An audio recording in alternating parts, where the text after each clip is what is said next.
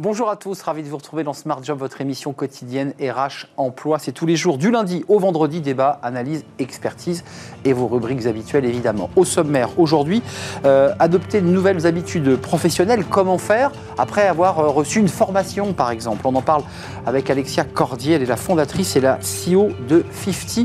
Elle est notre invitée. Smart et réglo des tribunaux de travail plutôt que des prud'hommes. Ça, c'est un vrai sujet parce qu'on parle de la réforme euh, en permanence des, des prud'hommes. Comment faire euh, On fera le point avec une avocate, Muriel Pariente, avocate en droit du travail dans Smart et réglo. Et puis le Cercle RH, c'est un grand entretien avec euh, Thibaut de Vancey, DRH du ministère des, Armées. Bah oui, c'est pas rien, c'est pas une, mince mission. On fera le point avec lui sur le recrutement et les enjeux justement de recrutement au sein de la défense. Et puis dans Fenêtre sur l'emploi, Job d'or 2022, bah, les jobs les plus attractifs, les métiers les plus attractifs. On fera le point avec Dany El Jaleb.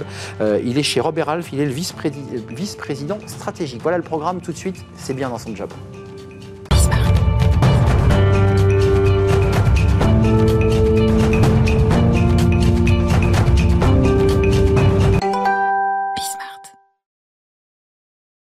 Bien dans son job. On parle euh, aujourd'hui de la formation. Alors, vous avez peut-être tous reçu des formations au fil de l'eau euh, sur un catalogue. Le DRH vous a confié une, formation. Vous l'avez faite.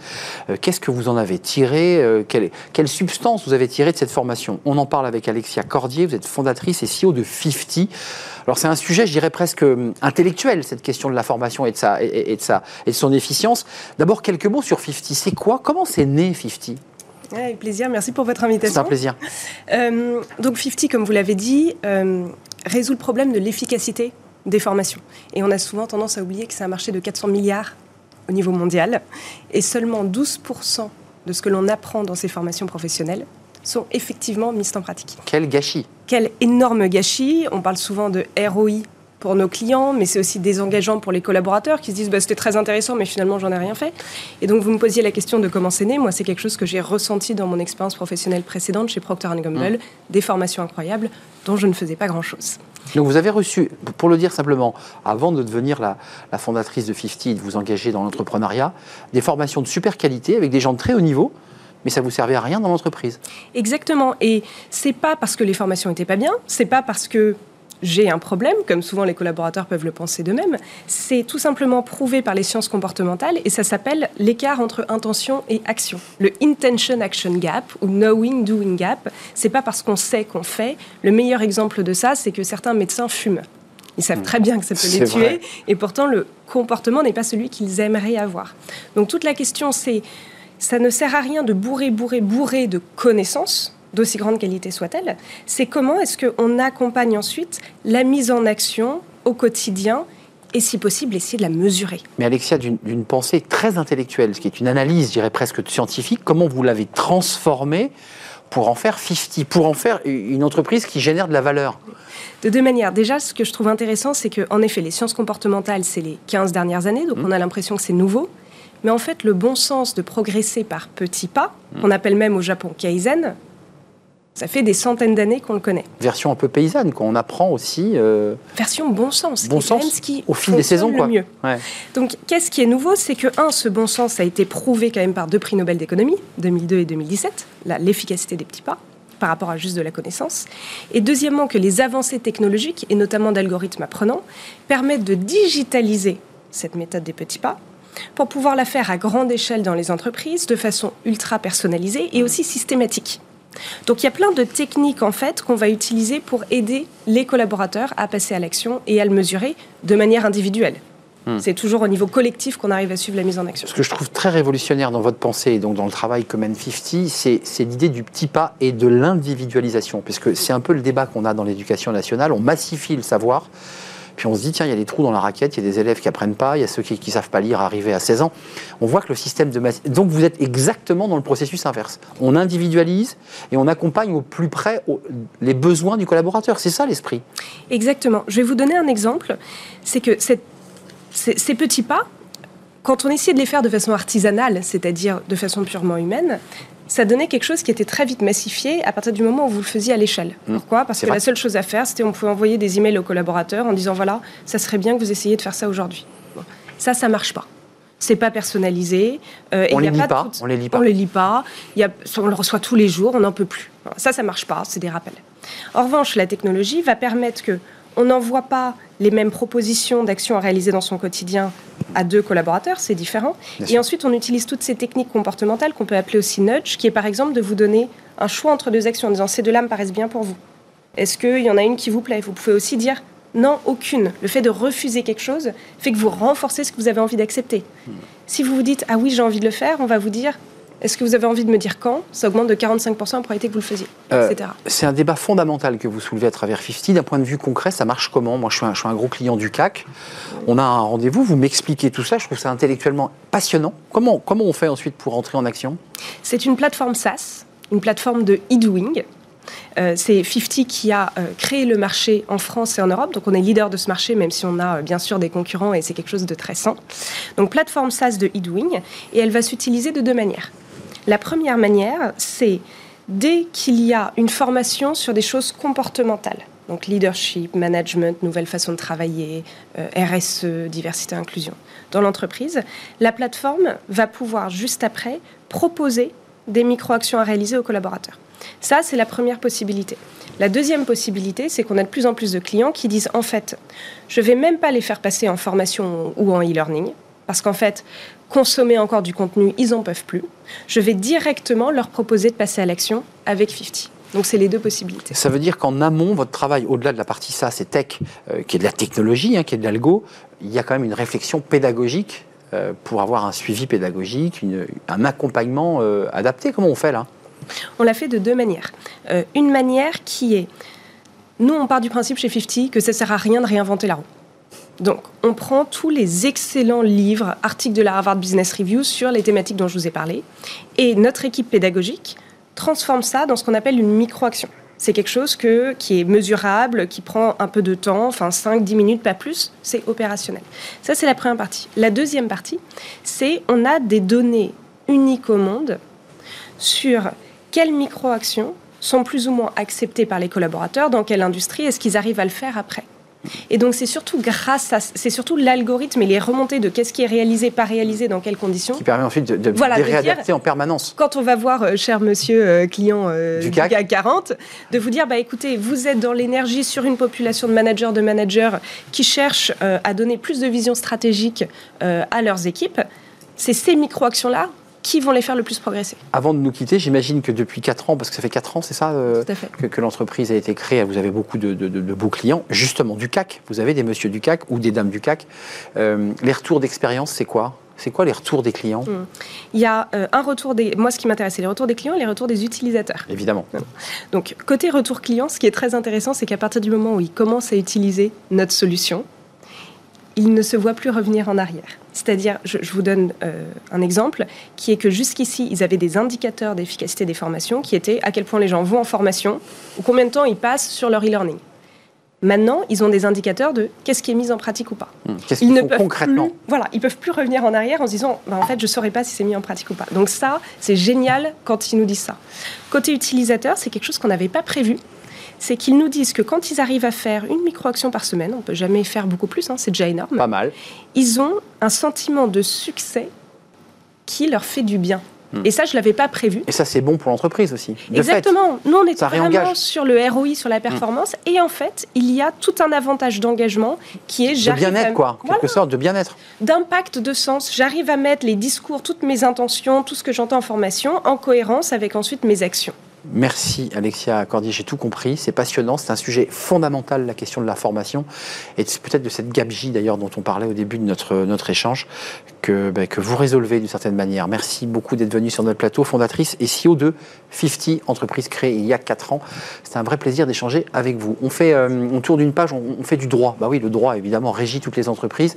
Il arrive parfois que vous alliez au prud'homme. Eh si on changeait le nom, si, une réflexion permanente sur euh, les prud'hommes, s'ils se transformaient en, en tribunal du travail, en chambre du travail. On en parle avec une avocate justement sur cette évolution des prud'hommes. C'est Smart et Réglo. Smart et réglo. Et si on parlait des prud'hommes? Oui, bah les chambres prud'homales, vous savez, avec des syndicalistes en premier niveau, puis on appelle avec des, magistrats professionnels. On va faire le point parce qu'il y a une réforme qui est, comme on dit, dans, les tuyaux, et on en parle avec euh, Muriel Pariente, avocate en droit du travail, cabinet Ashurst. Absolument. J'ai bien prononcé au Vous avez parfaitement prononcé. Vous avez décidé de nous parler de ce sujet qui est un sujet fondamental pour les avocats en droit du travail, parce que Dieu sait s'ils passent leur temps avec au prud'homme. au prud'homme. Hein. Ils vont au prud'homme à Versailles ou ailleurs un peu d'histoire quand même, Muriel, parce que cette histoire de réforme des prud'hommes, c'est un peu un serpent de mer de transformer ces prud'hommes, de, même de changer le nom. Ça, remonte à loin. Hein ça remonte à loin. Euh, on a eu beaucoup de réformes qui ont été euh, proposées à un certain nombre de présidents de la République. Pourquoi? Et qui n'ont pas abouti. Euh, pourquoi? Parce qu'on est dans une, une justice exceptionnelle. Vous êtes jugé par des juges qui ne sont pas des professionnels.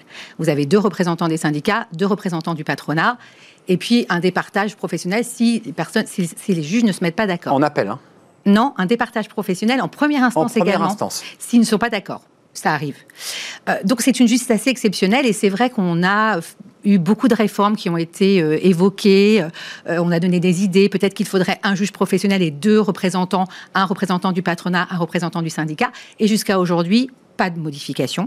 Et aujourd'hui, on peut le dire, il y a entre les mains du président Emmanuel Macron un, rapport qui a été rendu, absolument, mmh. le 8 juillet 2022, donc c'est tout récent, et qui propose un certain nombre de modifications. Euh, on va peut-être en parler. Pas anodine, hein, en passant, donc ça c'est les états généraux de la justice, on passerait alors, du conseil prud'homal, dans lequel vous vivez rien, à, au tribunal du travail. Voilà, on a un nouveau nom. On aurait. Mais ça fait penser à Pôle emploi. Vous avez vu, Pôle emploi, euh, on passerait, on mettrait le mot travail dedans. Oui, a priori, l'idée, c'est qu'il faut qu'on comprenne bien que c'est le, c'est le, le, travail. C'est le, tribunal du travail. Alors, Conseil de prud'homme, c'était peut-être pas assez clair. Donc, l'idée, c'est un changement de nom. Ça, ça serait assez révolutionnaire, j'avoue. Euh, donc, le tribunal de travail, du travail, au lieu de Conseil de prud'homme. Et il y a quand même des chiffres qui sont assez euh, troublants, oui. parce que il y a 60% des décisions qui font l'objet d'un appel, donc c'est l'appel dont vous parliez tout à l'heure, euh, soit en première instance, soit un autre appel où il y a des juges professionnels qui vont reprendre l'affaire. Euh, donc c'est un rejet catégorique des jugements rendus. Mais ça marche pas? Non, ça marche. Alors moi personnellement, personnellement en tant qu'avocat, je trouve que ça marche plutôt bien. Euh, je vais souvent au Conseil du prud'homme, je vais aussi en appel, et je trouve que les décisions rendues par les juges pris de mots sont des bonnes décisions. C'est pas euh, tout le monde ne partage pas cet avis, et vous avez raison, les chiffres parlent. On a quand même 60% des décisions qui font l'objet d'un appel, et surtout sur ces 60%, il y a 28% de seulement de décisions qui sont confirmées, ce qui signifie que toutes les autres sont réformées en appel. Et enfin, un chiffre qui est très important aussi, c'est le problème de la conciliation, Arnaud. La conciliation, c'est aussi, je dirais, la patte du Conseil de prud'homme. Vous avez deux procédures. Vous avez la conciliation et ensuite le bureau de jugement si la conciliation n'a pas abouti. Une sorte de médiation en amont. Qui est très important, surtout ah dans tous les tribunaux. Et nous, au Conseil du prud'homme, on l'a depuis très longtemps. Ça marche pas du tout. Les chiffres parlent. On a moins de 8% des dossiers qui sortent en conciliation. C'est absolument pas acceptable. Allez, pour le dire en, mots simples, pour ceux qui ne seraient jamais passés dans des chambres prud'homales, d'un côté ou d'un autre d'ailleurs, c'est qu'on n'arrive pas à se mettre d'accord. C'est qu'il y a une, telle conflictualité qu'on n'arrive pas à avancer. Et on va au tribunal. On va au tribunal. Et là, vous avez une phase de conciliation. Dans un premier temps, vous êtes présent, vous avez une audience avec un juge du représentant patronal et un juge syndical. Donc au lieu des quatre, on en a deux et on essaye de concilier. Ça ne marche pas. Donc après, on va devant le bureau de jugement et là, on plaide les dossiers. Alors revenons quand même à l'actualité la plus proche. Emmanuel Macron avait fait la barémisation. Alors ça avait été un débat puisque ça avait été contourné. Euh, c'est allé jusqu'à la Cour de casse. Il y a, européenne des droits de l'homme. c'est pas fini. Hein. Il y a une jurisprudence et ça continue toujours. Bon. L'idée était quand même de dire, euh, c'est souvent à l'avantage des salariés, quand on écoutait en tout cas les, patrons qui étaient en conflit au prud'homme, on entendait bah, finalement bah, c'est les salariés qui gagnent tout le temps, euh, ça nous coûte cher. C'était le débat qui était posé par mhm. Emmanuel Macron. Euh, il l'a résolu ou pas ce sujet? Est-ce qu'on entend moins cela? Oui. Moi, je trouve que le barème qu'il a imposé, qu'il a, qu'il a, on a légiféré, qu'il a fixé, ouais. qu'il a fixé, est une très bonne chose. Oui, très Donc, clairement. Le chef d'entreprise voit un peu plus où il va oui, il, va il voit parfaitement où il va, puisqu'il sait son maximum. Donc ça, c'est quand même assez exceptionnel. Essentiel. Et ça a quand même diminué le nombre d'affaires, on peut le dire. Parce que là, pour le coup, il y a beaucoup plus de conciliation avant même la saisine du Conseil de prud'homme. Mais alors, cette grande réforme dont vous nous parliez au début de l'entretien, issue des États généraux de la justice, on va tout transformer. Est-ce que tout ça accouche d'une souris ou on fait la révolution? Je dirais peut-être pas accouche d'une souris, mais en tout cas, c'est pas la révolution. On n'aura pas de juge professionnel en première instance. On gardera nos juges paritaires. C'est un souhait pour la praticienne? Moi, je vous l'ai dit, personnellement, je trouve. Ça vous va? Moi, ça me va parfaitement. Je suis beaucoup plus à l'aise au Conseil du prud'homme que dans la Cour d'appel. Je trouve que les, décisions qui sont rendues sont rendues en équité, peut-être moins en droit, mais en équité. Moi, je suis très à l'aise au Conseil du prud'homme.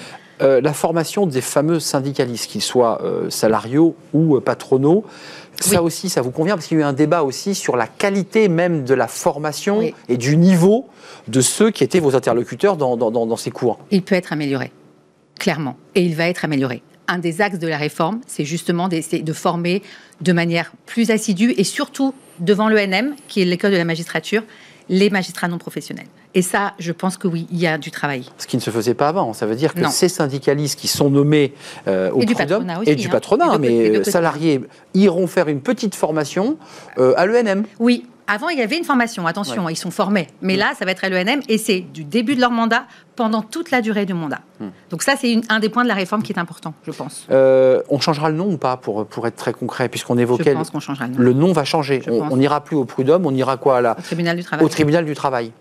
On va voir, mais je crois que ça, ça va être changé. Euh, juste un, mot, parce qu'il nous reste 30 secondes. Le code du travail, quand même, vous, vous qui le pratiquez, enfin, mm. c'est quoi Il fait 1m50 Non, vous exagérez. Il, il, est un petit peu plus petit. Plus, petit, non, on nous dit souvent que c'est 1m50 de, il y a beaucoup de, choses. de jurisprudence. C'est passionnant. Mm. C'est passionnant. Quand on le connaît il faut le connaître. Quand on est avocat, faut mieux.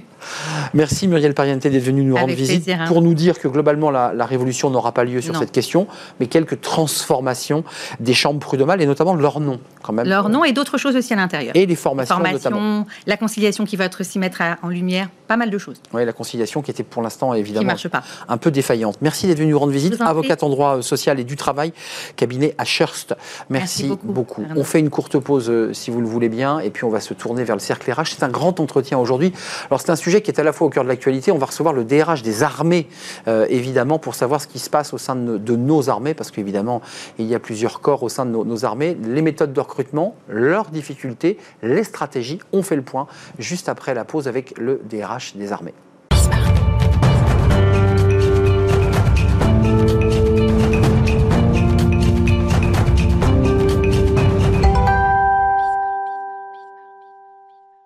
Le cercle RH et un grand entretien aujourd'hui avec le DRH des, armées. Oui, le DRH des armées. Euh, des armées. On en parle avec Thibault de, de Merci d'avoir répondu à notre invitation. merci beaucoup. Euh, DRH du ministère des, Armées. Pour le dire simplement, donc vous avez euh, autour de votre table, quand vous faites des réunions, le DRH de la marine, de l'armée de l'air, de l'armée de terre, nous sommes d'accord Exactement. Et on peut y rajouter le DRH de l'armement, parce que c'est une fonction extrêmement importante chez nous, pleine d'ingénieurs et pleine de défis. Et la France est leader, et l'un des pays leaders sur les questions d'armement. Euh, un petit mot, parce qu'on va découvrir votre clip, qui est d'ailleurs très très bien fait, parce que, parce que la Grande Muette euh, communique, et qu'elle a décidé aussi de montrer ses, son plus beau visage. Votre parcours, parce que c'est quand même assez incroyable. J'avais reçu le, le DRH de la Marine sur ce plateau, alors il était venu en uniforme, c'est un amiral. Moi, là, j'ai un vrai DRH. je pensais que vous viendriez en, uniforme, euh, non? Vous, avez posé l'uniforme et mis le costume Parce que vous avez une, carrière d'opérationnel aussi. Alors, hein. effectivement, oui. Au RIMA, J'ai commencé par... Euh, je suis Saint-Chirien, et j'en suis assez fier. Eh euh, et j'ai commencé dans l'armée de terre, sur le terrain. J'ai commandé un escadron en Afghanistan, et puis ensuite j'ai fait plein d'autres choses, plein d'autres choses. De la communication. De la communication. J'ai fait de l'exportation d'armement, et puis un beau jour, je suis tombé dans les RH. Alors, je ne suis pas un spécialiste des RH, et d'ailleurs, je pense que c'est pour ça qu'on est venu me chercher c'est pour euh, Votre connaissance transformer et connaissance euh, de l'intimité du ministère. de la profondeur en fait des, armées. Euh, donc effectivement, vous n'êtes pas le technocrate spécialisé dans, les DRH, mais vous êtes le DRH. Concrètement, ce métier, vous avez, fait un choix, vous vous êtes dit j'y vais, j'y vais pas. Soit je repars évidemment sur le terrain, ou, je, m'engage, c'est le cas de le dire. Qu'est-ce qui vous, c'est quoi l'appétence pour les DRH Qu'est-ce qui, vous passionne dans ce métier? Alors, c'est une passion de, tous les jours, pour une raison simple, c'est que vraiment l'humain, il est au cœur, au cœur des capacités opérationnelles, que ce soit dans la marine, l'esprit d'équipage, dans l'armée de terre sur le terrain, dans l'armée de l'air, euh, et donc être aux commandes euh, de la DRH du ministère. Le ministère, c'est 270 euh, 000 personnes, hein, il y a un peu environ 200 000 210 000 euh, militaires et puis 60 euh, 000 civils qu'on oublie parfois. C'est vrai. On est vraiment au cœur de ce qui fait la capacité opérationnelle de nos armées. Et ça, c'est, je peux vous le dire, absolument passionnant. On va voir, le clip, mais une petite question quand même, parce que euh, dans le cœur du mois d'août, il y a eu des auditions importantes euh, des chefs d'état-major, et, vous l'avez évidemment suivi d'assez près. Euh, chacun, à huis clos d'ailleurs, hein, ont été auditionnés. C'est vrai que ce qui ressort quand même des auditions des chefs d'état-major et du chef d'état-major, c'est que l'armée, si nous étions en situation de, de guerre à haute intensité, c'est l'expression utilisée, la France ne serait pas prête. C'est ce qui est ressorti, en tout cas dans la presse. Euh, vous dites qu'il faut, il faut accentuer les efforts, il faut que les Français, les citoyens qui ne sont pas dans l'armée comprennent euh, l'importance d'investir ou pas? Parce qu'on a le sentiment qu'il y a une déphase là. Alors, non seulement il, faut que toute la nation soit derrière euh, l'effort de défense, mais c'est déjà le cas depuis plusieurs années, puisque les budgets, le budget de la, défense, il est en croissance importante euh, depuis, euh, depuis 2017. Euh, oui, une armée, ce n'est que l'émanation de la nation. Et donc, et d'ailleurs, les hommes et les femmes qui servent dans nos armées sont finalement le reflet de la jeunesse française. Et nous, on est très attachés à ce lien entre les armées et la nation. Enfin, C'était un constat assez, assez, dur que faisait un certain nombre de chefs d'état-major, notamment du chef des états-majors des armées de terre, il disait on n'est pas prêt, euh, munitions, matériel, euh, déficit de combattants, et ça, ça, vous incombe. Euh, on fait comment? C'est-à-dire comment on redonne envie à des jeunes, puisque les combattants sont des jeunes soldats, à se former, à s'engager et à avoir le drapeau bleu-blanc-rouge sur l'uniforme? Alors moi, je cultive l'optimisme quotidien. Parce que si un DRH, il n'est pas optimiste, c'est vrai. c'est toute la maison qui va mal. Et donc, euh, pour vous donner quelques chiffres, on recrute 27 000 personnes tous les ans, ce qui est absolument colossal, ce qui fait sans doute du ministère des Armées le premier recruteur de France. Je crois. Euh, voilà. Et, donc, euh, et dont d'ailleurs 5 000 civils. Aujourd'hui, comme toutes les entreprises, on a des tensions sur le recrutement, mais je peux vous en témoigner, on y arrive. On y arrive. ce qui, le phénomène nouveau, et puis on va rentrer dans des cycles économiques de plus en plus courts, c'est plutôt les départs. C'est-à-dire que ah euh, nous, on entretient une armée euh, très jeune, et donc euh, là où il nous semble nécessaire de faire des efforts, c'est la rétention. Bah, bien sûr. Voilà. Gardez vos cadres. Voilà. Sur le recrutement, à quelques centaines de personnes près, on y arrive. C'est dur, c'est une vraie bataille, mais les militaires, ils savent mener les batailles. Comme pour tout le monde, un jour. Exactement, exactement. Vous êtes, vous logé à la même enseigne que tous les DRH. Euh, regardons ce petit clip, parce que c'est un travail qui a, été fait, qui est un très beau clip qui, je, crois, peut vous donner envie de vous engager dans, dans l'armée française. Regardez. Trouver sa voie. Se former. Évoluer. Rares sont les métiers qui vous emmènent aussi loin. La marine recrute. Alors ça c'est le clip de la marine, mais c'est vrai que chaque corps d'armée a ses clips, donnait envie. Euh, l'armée de l'air qui fait des clips assez intéressants. la réussite de Top Gun y est peut-être pour quelque chose de... Je sais pas, il y, a cet effet-là aussi. Ah bah euh, oui, oui, ça fait partie. J'ai vu qu'il y avait une... La stratégie euh, de recrutement et d'influence, ouais. ouais, c'est de l'influence Top Gun. Hein. Ça donne envie à des jeunes de se dire, mais moi je veux être comme Tom Cruise et, pouvoir piloter aussi bien que lui. Il y, y, a plusieurs sujets. Il y a recruter les combattants. Comment ça se passe ça? Comment vous faites là en ce moment pour parce que on a retiré nos troupes de, de Barkhane, euh, on repositionne, on réorganise. Euh, quand on entre dans l'armée, c'est quoi? C'est pour devenir combattant? Je dis une bêtise ou pas? Non, non. En fait, euh, les jeunes femmes et les jeunes hommes qui nous rejoignent, en fait, ils viennent pour l'aventure. Ils viennent aussi pour une deuxième raison qui est, à mon avis, un asset hyper important chez nous, qui est l'engagement, le sens de la mission. Et ça, c'est une valeur euh, qu'on cultive. Euh, on n'a pas besoin de se forcer. Euh, et il faut leur donner ça. Il faut l'aventure, le sens de l'engagement, et puis la promesse qu'ils peuvent progresser professionnellement. Et en fait, je crois que ce qui fait notre force, et c'est pour ça que nous tenons globalement nos objectifs de recrutement, c'est qu'on tient la promesse républicaine. Quel que soit votre parcours, quelle que soit votre origine, vous pouvez progresser parce qu'on a un outil de formation qui est juste dingue. Hum, c'est vrai. Et d'ailleurs, quand on le contact qu'ont les citoyens avec nos, armées, notre armée, c'est quand on, les découvre dans les rues. Euh, les opérations sentinelles, d'une certaine manière, c'est aussi une manière de, redécouvrir des uniformes, des soldats qui sont dans la ville. Et on y voit une très grande diversité ethnique. Ça aussi, c'est un creuset euh, républicain, l'armée française. Ah oui, mais comme je l'ai dit euh, il y a quelques instants, en fait, nos armées sont à l'image de la société.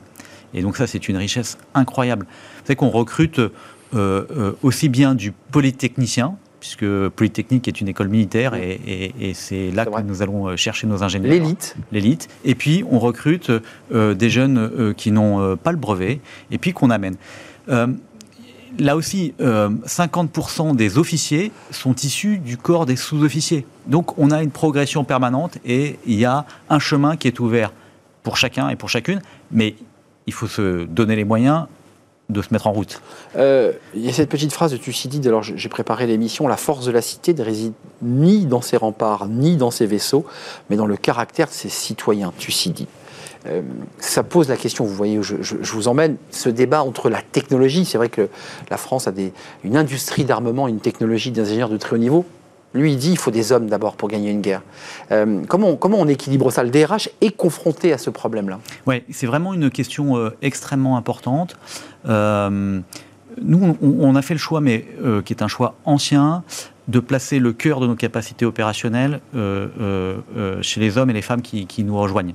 Et ça, on n'en dévie pas parce qu'on a beau avoir les meilleures technologies, les meilleures rafales, si on n'a pas de pilote à mettre dedans, si on n'a pas de mécano pour faire l'entretien, c'est beaucoup d'argent qui sera cloué au sol. je ne veux pas vous renvoyer aux auditions des chefs d'état-major, mais ils nous racontaient des choses sur le nombre de chars en panne, sur le nombre d'hélicoptères à réparer, sur, sur le manque de munitions. Enfin, je veux dire, euh, il faut quand même que les gouvernants prennent conscience de, ce manque quand même. Il existe. Enfin, ce sont vos chefs d'état-major qui l'ont exprimé fortement. Mais, je crois que, je crois que le, tableau qui est dressé, c'est euh, il faut le lire à, l'aune de ce qui se passe en, Ukraine. Et oui, ça euh, change la donne. Ça change complètement la donne. C'est la raison pour laquelle on est en train de préparer une nouvelle loi de programmation militaire qui va nous donner des perspectives jusqu'en 2030.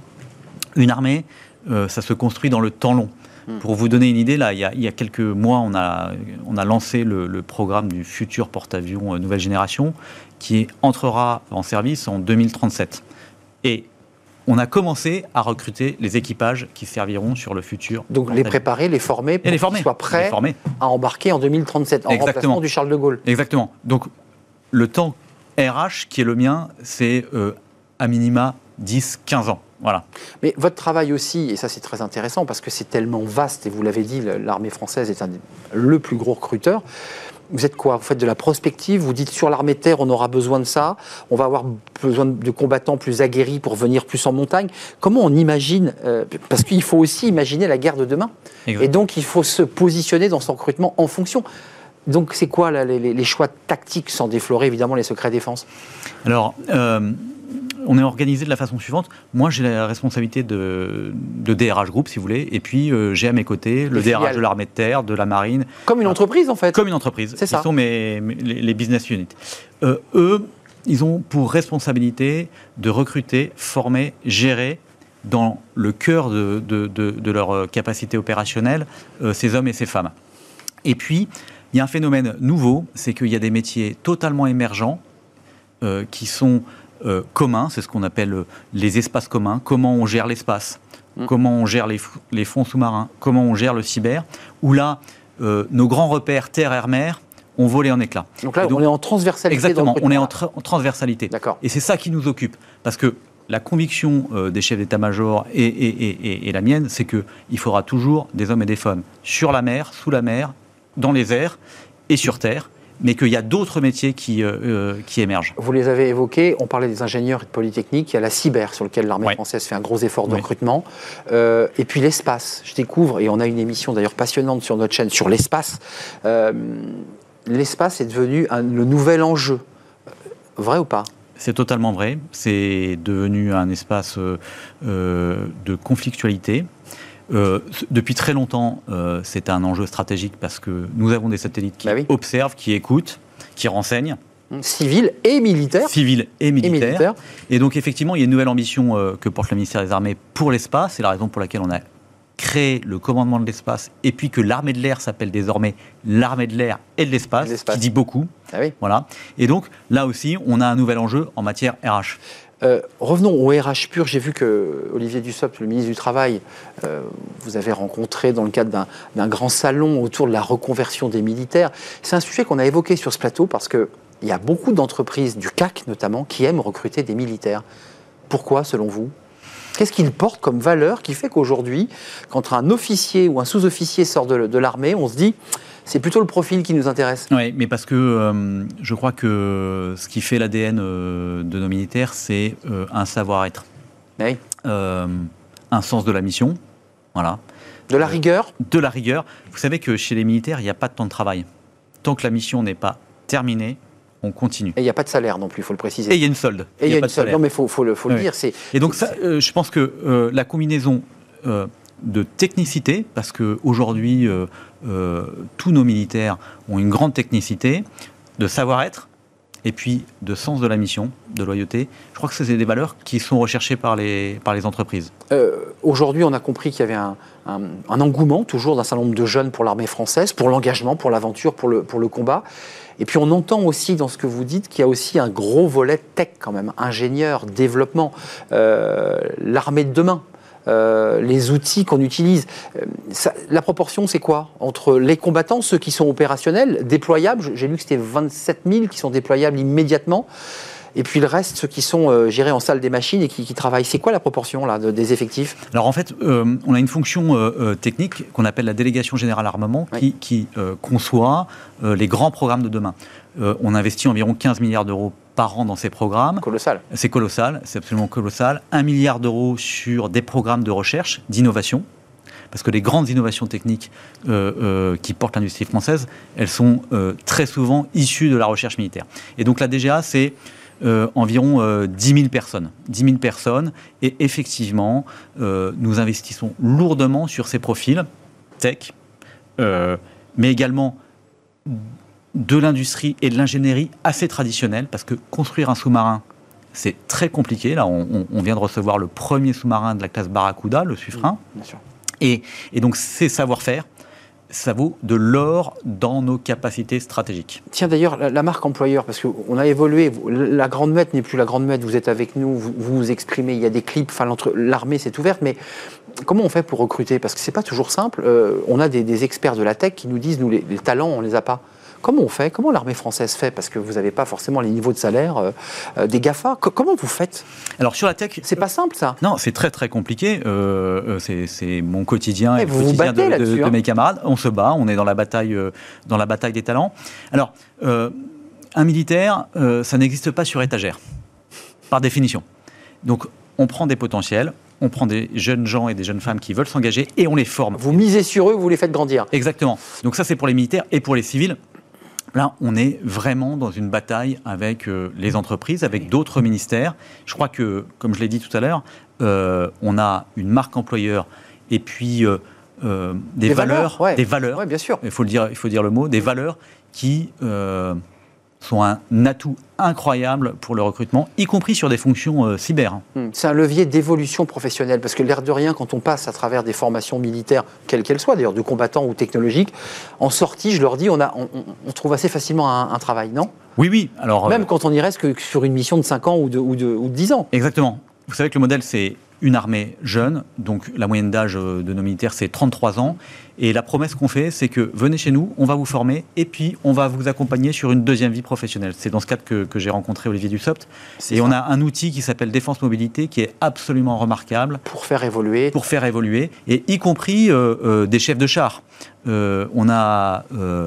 Un, centre de formation professionnelle dans le centre de la France mmh. qui vous transforme en six mois un chef de char en développeur web hmm. et euh, qu'il remet au bout de 10-15 ans euh, sur d'autres métiers, une autre trajectoire professionnelle. Le sixième cuirassier, peut-être, non Non, non, c'est à, à Fontenay-le-Comte. À Fontenay-le-Comte. C'est un, très beau centre. Donc, c'est pas le 6-12, comme on dit. C'est pas le 6-12. Avant de nous quitter, on a quand même des soldats qui sont revenus de Barkhane, puisque la mission est terminée. On en a quand même engagé en Roumanie, en Estonie, qui sont des chasseurs alpins. Est-ce que, avant de nous quitter, vous, le DRH, qui observez les choses d'un peu en hauteur, vous avez le sentiment que cette guerre, cette guerre en Ukraine a à, changer des choses, même dans la manière dont on pousse la porte de l'armée française aujourd'hui Alors, ce n'est pas encore totalement sensible. Euh, je crois que nos concitoyens euh, sont très préoccupés par la situation dans l'Est de l'Europe. Néanmoins, euh, l'état d'esprit est en train de changer. C'est un, conflit qui est encore un tout petit peu loin. Notre job, c'est de préparer, de préparer les hommes et les femmes à des conflits qu'on appelle de haute intensité, qui sont quand même assez nouveau. À cette éventualité. À cette éventualité. Parce que la guerre est, à nos portes, est, en Europe. Exactement, exactement. Donc vous êtes en train déjà d'anticiper le risque potentiel d'une guerre à haute intensité. On a du mal à imaginer quand même les chars russes euh, arrivant. Euh, Il ne faut pas le souhaiter. Il ne faut pas le souhaiter. Merci Thibault de Vancey, c'était un vrai plaisir de vous accueillir. Également, merci. DRH du ministère des, Armées, à la tête, en fait, effectivement, de plusieurs filiales de business units qui sont toutes les armées françaises, euh, qui sont évidemment, qui forment l'armée. Merci de nous avoir rendu visite, un vrai, vrai plaisir. la suite de notre programme, c'est Fenêtre sur l'emploi, et c'est tout de suite.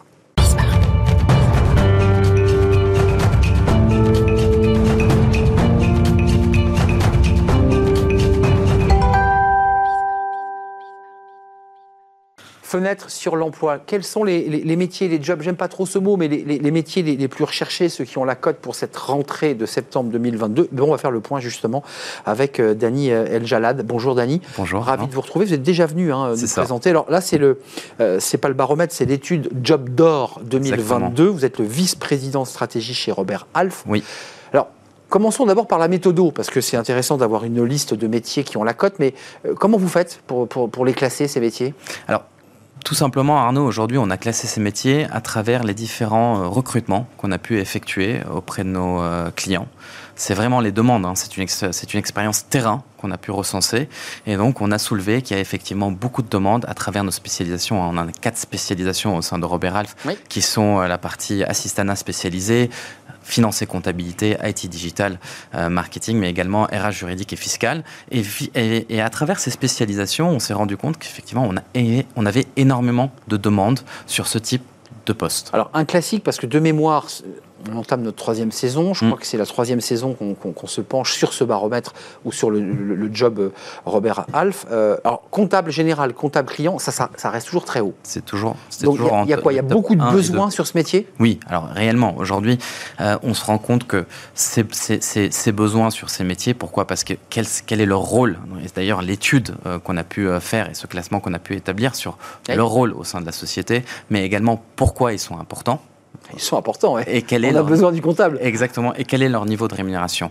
Et c'est vrai que, alors c'est vrai qu'aujourd'hui, hein, j'insiste qu'on a euh, élaboré un, top 10 de ces, euh, de ces, euh, de ces fonctions. 35 en entrée, 40K un peu plus loin quand on est un peu plus senior, et puis 45K. Exactement. Hein, en, fin de carrière, mais quand on a... Pour la partie comptabilité générale. C'est pas mal. Oui. Alors, hors prime. Comptable général, hors prime, sachant que le comptable général, aujourd'hui, il peut éventuellement évoluer, vers le poste de responsable comptable. Hum. Ça, arrive euh, au bout de, en bout de chaîne d'un comptable général, c'est le directeur financier?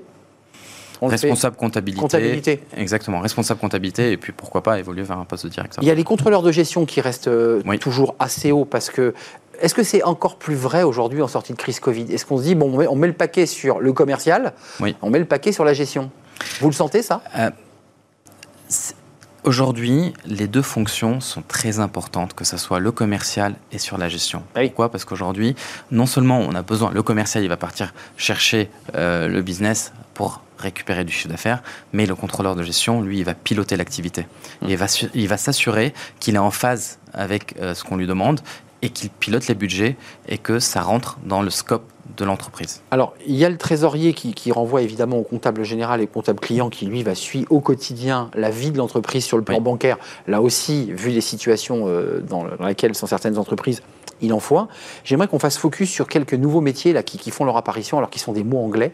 Euh, office Manager, Growth Manager. Alors, Office Manager, c'est quoi ce nouveau job qui rentre en, sixième position hein Exactement, exactement. Alors, l'Office Manager, c'est un véritable couteau suisse c'est quelqu'un qui va complètement décharger les opérationnels et les managers au sein de la société.